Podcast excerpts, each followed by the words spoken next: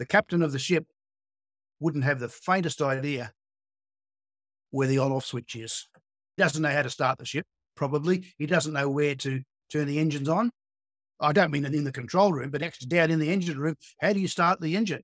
He probably have the faintest idea, and he doesn't need to because that's not his job. His job is to not steer the ship, but tell the person who steers which way to go.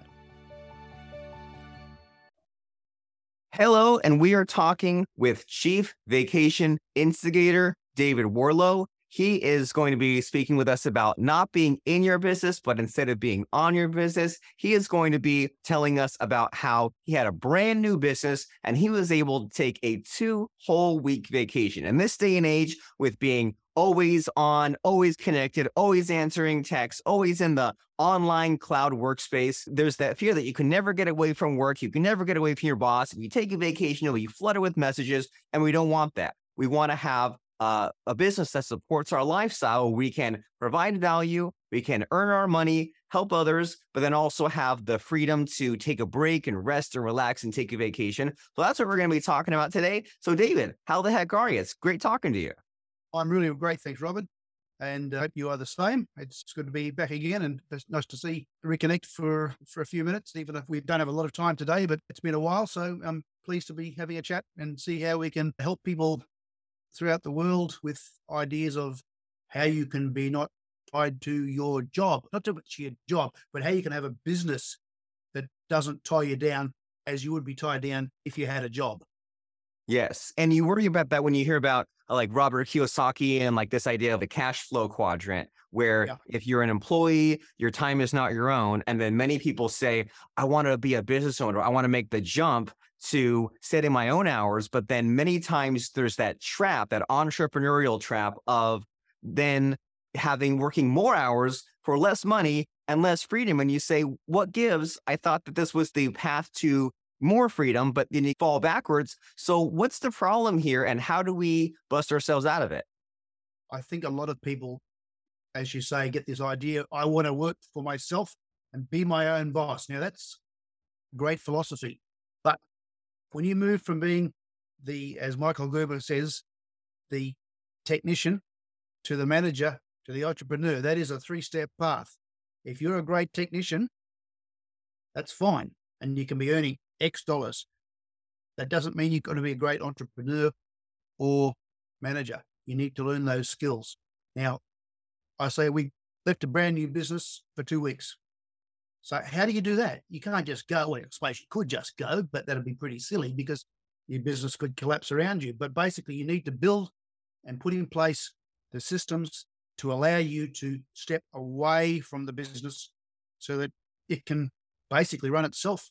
And you just need to have that hand on the tiller to make sure that everything continues in the in, in the correct vein and in the direction that you set so that things don't go off course. And if they do go off course, then you do the course correct and get it back on back in, in uh, on track. And with any kind of big, huge problem like this, it helps my brain to break it down into smaller pieces. And from what's been when told to me or what I've learned o- over the years from this idea of systematizing is to write things down, right? To have documentation about your procedures, to know your numbers, so that we are you making money or you losing money? Where's the bottleneck? And then you hear a lot about uh, like hiring like the g- good people, right? Having the right people to fill in the gaps for you. And so, do you yourself have a checklist or criteria or a series of buckets such as that to make sure that we have a, an autopilot business? Is there like in your mind, is there like a three or four or five steps that are required in order to have a business that you you've got to have your checklist first. So you need your checklist to say okay what are the steps that we need to do in order to get from this point to that point? You need to go to this point and then only when you've done that can you go to this. Sometimes you can go from here to here and then come back just depending on the process of the particular business that you've got but in our case, you need to say, okay, we need to order stock, we need to pay the rent, we need to pay the wages, we need to pay all the expenses. Okay, so how are they done? They need to be done on these dates. So you have a system in place that says, okay, on this date, that date, and that date, these people need to be paid. And if that's in place, then it doesn't matter whether you're there. You don't have to scratch your head. Who have I got to pay today? Because if you've got it actually in, in place, okay, today I need to pay this person and this person or do this order or not actually do that, but you've got somebody who knows that they need to do this and this on that date because you've already told them, because you put it into your documentation, preferably not on a piece of paper, but preferably on some sort of online version where it can't be lost. You might say, oh, here's the operations manual, but oh, where did it go? Or somebody's ripped a page out of it. So you need if you put all those, you put all the information into a, an online an online version of an operations manual, basically, it's uh, available to anybody from anywhere. And as the business owner, if you need to actually make a, a small amendment to that operations manual because something just comes to your attention, oh, we need to do, then what you can do is just go back in there and basically edit it. And it doesn't matter where you are, where you've edited it, edited, oh, it's a hard word, edited it from, that change is, is has been implemented. So, David, there, there's that there's that saying, "The road to hell is paved with good intentions," and many times it's easy to say, "I know I should have this checklist with the dates, and I know I should have an operations manual," but it's quite another thing to have the right mindset in order to keep it stupidly simple and write down things that you think are don't even need to be written down, but it does because someone else needs to take over. And there's also that kind of mind block of thinking operations manual. That sounds like a real thick document, or even if it's online, that sounds like a 100 page document. So if someone out there says, I've heard about Michael Gerber and eMyth, I know I need to systematize, but I'm just, I'm so like overwhelmed at the thought of writing down all these things and going back and revising it. What would you say to someone like that who says, I don't even know where to begin or even wrap my head around this. How do we get into the David Warlow business owner systematizing mindset? A lot of people say, I don't have time to do this. Like would say to that, if you don't have time, you're making a rod for your own back and you will be stuck there forever because the only way that you can get yourself out of a business is to get some other person or system, system or mechanism be that it might be an automated website or something like that, depending on what your business is. But you don't, you don't want if you can't be actually doing the work yourself, because if you're doing the work yourself, there's only so many hours in the day, and you need to do these jobs and these jobs, and you've only got this amount of time. One of those two items is going to disappear, and it won't be done. So, the best way to do something like this is if you can't do it yourself, if you don't have time, you need to get someone to give you a hand and either do some of the more menial tasks that are taking up most of your time, a higher level task. Like always do the highest level tasks yourself, ones that people can't do. But then when you have a ta- you, when you come across a task that you think nobody else can do this, you think, is that really true? Okay, sure. Nobody else can think. I think nobody else can think like you think. But if you told me the way that you were going to do it, I could then say, oh, okay, that's, oh, okay. I'll ask these questions or I'll perform in this manner. You'll put your own spin on of course, but once you've done it, once you've got it down, it's there. Teach it once, but don't just teach it verbally. Teach it in a documented way by either recording it or actually that's probably the best way to actually do a video recording because that way you're actually showing them exactly what it is that you're trying to get them to do. Because if you say, oh, I go to the left, they'll say, well, your left or my left. So you can have confusion there. So if you actually show them on screen or on some sort of video of how it's done, well, then they can do it. Then once they've done, once you've got the person doing that, then you say, okay, it gives me some more time. I can think of something else to systemize. And I can say, okay, I don't no longer need to do ordering of this particular product, or I don't need to no longer need to do the payroll. I can get a payroll person to do the payroll because that's what payroll people are for. Why should you spend your own time doing this and this, which might take a couple of hours, depending on your size of your, your payroll, of course, but it, it might take some time to actually produce the payroll and make the payment.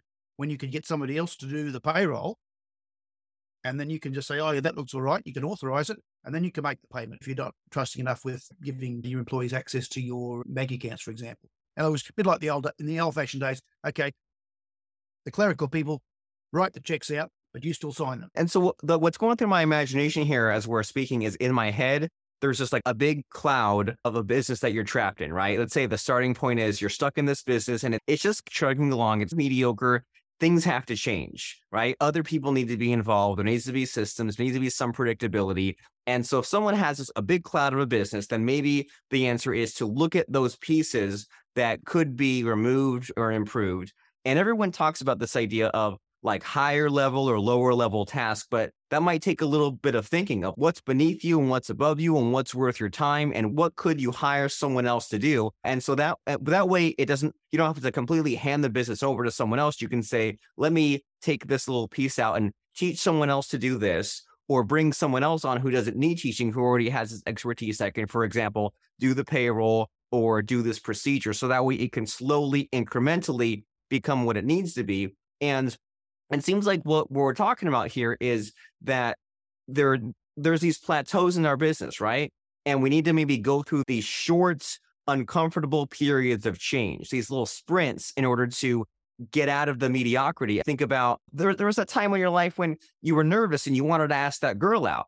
And it was so scary to do it, but you did it because you wanted to get to something better afterwards. And so it's it seems like this from us talking about this, that's the visuals that are going through my head. And as far as tapping into your mindset. And so I definitely want to get into the story about how you were able to walk away from this business for two weeks. So can you tell us what the business is, why you walked away from it for two weeks, and how that went? Okay, business is basically it's a retail. When we're talking about is a retail shop. It uh, it sells a variety of things in this country, we used to call them news agencies. That's the sort of thing in, in the US, you might call it a news stand, but that's not really true either because it's not a stand as such. It's more like a, a retail premises and it sells a number of things, being beans, newspapers, stationery, giftware, tobacco products, and lotteries. Lotteries, of course, and gifts. They're all the, the, the big things. And the way it was a brand new shop that we had to establish. It's been probably 18 months to two years in the planning stages and it, it had just got to the point we were able to take tenancy. The fit outs were all done, and we hired some staff, and we had our procedures for what each of the staff had to do. And basically, the four people who were in, in the day to day running of it had plenty of training for before we actually left. And when they were there, you'd show them what to do, you'd document what they had to do. We didn't use videos in this particular case because people were reasonably experienced. And then you're able to say, okay, well, you do this on this day, this on this day, this on this day, and there's your checklist. And they follow through. And, and so, yeah. So in in uh, in so, some of the you're a very system and process oriented person, but sometimes the systems can go wrong. So in in this newsstand or any of your sort of business ventures, have you had any surprises or setbacks that you feel like telling us about because that's what's interesting, right? When something happens and it's unexpected, you have a small failure and have to recover. So, was there any sort of like drama that you went through with this new stand or in your business experience that you feel like talking about?